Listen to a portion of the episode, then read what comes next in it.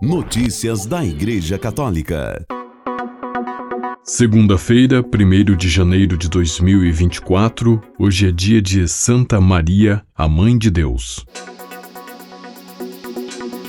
No último Ângelus de 2023, o Papa diz que a capacidade de estupor é o segredo para seguir bem em família. Reportagem de Jackson Erpen, da cidade do Vaticano, para o Vatican News. A família de Nazaré era especialista em sofrimentos e, justo por isso, tem muito a nos dizer. Seguindo o seu modelo, devemos pedir à Virgem Maria a capacidade de maravilhar-nos a cada dia com o bem e a saber ensinar aos outros a beleza do estupor, disse o Papa em sua alocução antes de rezar o Ângelus na festa da Sagrada Família. Peregrinos e turistas de várias partes do mundo lotam as ruas de Roma nestes dias. O tempo instável não impediu que milhares deles 20 mil, segundo a Gendarmaria, fossem à Praça São Pedro para o tradicional encontro dominical com Francisco, o último de 2023. E precisamente dirigindo-se a eles, recordou que o Evangelho de Lucas 2, 22, 40 apresenta a Sagrada Família de Jesus, Maria e José, no Templo de Jerusalém, para a apresentação do menino ao Senhor. Vemos que a Sagrada Família chega ao templo e leva como presente a oferta mais humilde e simples entre aquelas previstas, o testemunho da sua pobreza. São pobres, observou Francisco, recordando que Maria recebeu uma profecia. Quanto a ti, uma espada te transpassará a alma. Chegam na pobreza e saem com uma carga de sofrimento. Isto suscita surpresa, mas, como a família de Nazaré, a única família na história que pode vangloriar-se da presença de Deus em carne e osso, em vez de ser rica e pobre, em vez de ser facilitada, parece obstada, em vez de estar privada do cansaço, está imersa em grandes dores. E o que essa situação diz às nossas famílias? pergunta o Santo Padre. Uma coisa muito bonita, responde para então explicar. Deus, que muitas vezes imaginamos estar além dos problemas, veio habitar a nossa vida com seus problemas. Ele nos salvou assim, vivendo em meio a nós, não veio já adulto, mas muito pequeno, viveu em família, filho de uma mãe e de um pai. Lá passou a maior parte de seu tempo crescendo, aprendendo, em uma vida feita de cotidianidade, escondimento e silêncio. E não evitou as dificuldades, Antes, pelo contrário, ao escolher uma família, uma família especialista em sofrimento, diz às nossas famílias: Se vocês se encontrarem em dificuldades, sei bem o que vocês sentem. Eu já vivi isso. Eu, minha mãe, meu pai, vivemos isso para dizer também à sua família: vocês não estão sozinhos. José e Maria estavam admirados com o que diziam a respeito dele, e esta capacidade de admirar-se foi destacada pelo Papa, que disse ser um segredo para seguir em frente bem em família, que não devemos nos habituar à banalidade das coisas, mas deixar-se antes de tudo maravilhar por Deus, que nos acompanha. Esta mesma admiração também é bela quando acontece na família, quando um dos cônjuges pega o outro pela mão, olha em seus olhos por alguns instantes com ternura. A admiração te leva à ternura sempre. É bela a ternura no casamento, mas não só entre o casal. Maravilhar-se também com o milagre da vida dos filhos, encontrando tempo para brincar com eles e ouvi-los. Eu pergunto a vocês, pais e mães: vocês encontram tempo para brincar com seus filhos? Para levá-los para passear? Ontem falei com uma pessoa ao telefone e perguntei-lhe: onde você está?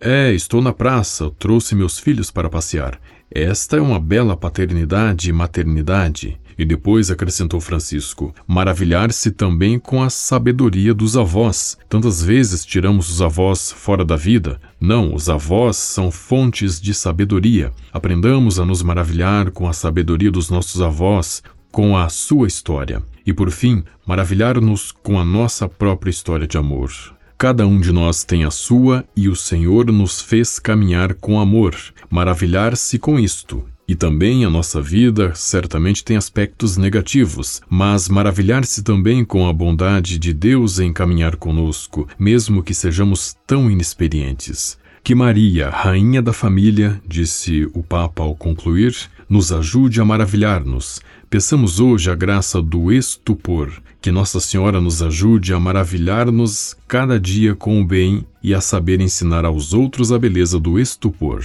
Notícias da Igreja Católica. Um apelo do Papa Francisco. Continuemos a rezar por quem sofre pelas guerras. Reportagem de Francesca Sabatinelli, da Cidade do Vaticano para o Vatican News. A guerra e os horrores dos conflitos que marcaram o ano de 2023 fluem nas palavras de Francisco, que da janela do Palácio Apostólico oferece a sua última saudação deste ano que está prestes a terminar. As suas palavras são dramáticas, a começar pela violência do Natal na Nigéria, onde em vários locais do estado de Plateau, na parte central do país, pelo menos 170 pessoas foram mortas em ataques de grupos armados. Infelizmente, a celebração do Natal na Nigéria foi marcada por graves violências no estado de Plateau, com muitas vítimas. Rezo por eles e suas famílias. Que Deus livre a Nigéria destes horrores, disse o Papa Francisco. Ele menciona ainda o dramático acidente ocorrido na Libéria, onde mais de 40 pessoas morreram devido à explosão de um navio-tanque. As suas palavras dirigem-se então a todos aqueles povos que vivem conflitos dramáticos. Continuemos a rezar pelos povos que sofrem por causa das guerras o martirizado povo ucraniano, os povos palestino e israelense, o povo sudanês e muitos outros.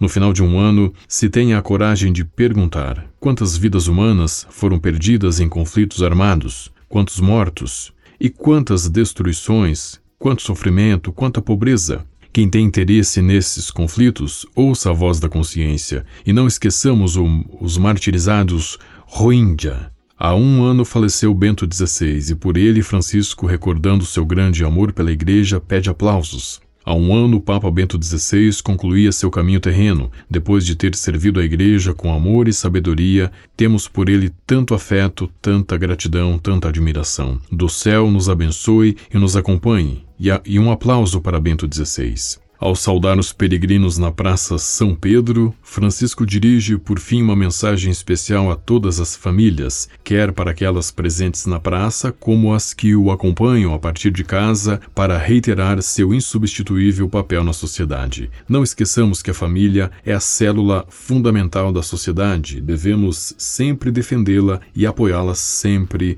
ensinou o Papa Francisco. Notícias da Igreja Católica. Quatro conselhos para que os propósitos de Ano Novo não fiquem só em bons desejos. Primeiro, menos é mais. Não tente abranger muito, porque abandonará tudo. É importante que tenha um objetivo que te atraia e que seja possível realizar. Segundo, fixe um objetivo concreto, seja específico no que quer para que alcance resultados. Terceiro, um dia de cada vez. Se pensa que vai trabalhar o seu objetivo 365 nos 365 dias do ano, automaticamente pensamos que é muito, por isso deve viver um dia de cada vez. E quarto, busque uma rede de apoio. Padre Gonzales incentiva a conversar com a família e os amigos sobre esses propósitos para que eles também te ajudem e motivem. Notícias da Igreja Católica. O governo de Daniel Ortega, ex-líder guerrilheiro de esquerda que soma 30 anos no poder, prendeu mais três padres na Nicarágua. Trata-se do Monsenhor Carlos Avilés, vigário-geral da Arquidiocese de Managua, o padre Héctor Tremínio, pároco da Igreja de Santo Cristo de Esquípulas, na mesma arquidiocese, e do padre Fernando Caleiro, pároco de Nossa Senhora de Fátima Rancho Grande, na diocese de Matagalpa. O paradeiro dos três padres é desconhecido. Notícias da Igreja Católica. A Basílica de São Pedro, no Vaticano, anunciou um concurso de arte cujo vencedor terá suas obras exibidas temporariamente na igreja ao lado das obras de mestres renascentistas Michelangelo e Gian Lorenzo Benini durante a quaresma de 2026, além de receber um prêmio em dinheiro de 643 mil reais. O concurso é gratuito e aberto a artistas de todo o mundo. Os participantes podem escolher o estilo e a técnica para pintar as 14 estações da Via Sacra. Para participar, a Basílica pede que os candidatos preencham um formulário online entre o dia 8 e 31 de janeiro de 2024. Os artistas também devem enviar um breve currículo em inglês ou italiano. O formulário de inscrição estará disponível no site oficial da Basílica de São Pedro a partir do dia 8 de janeiro. O site é basilicasampietro.va. Com a colaboração do Vatican News e da agência ICI, você ouviu o Boletim de Notícias Católicas que volta amanhã. Notícias da Igreja Católica.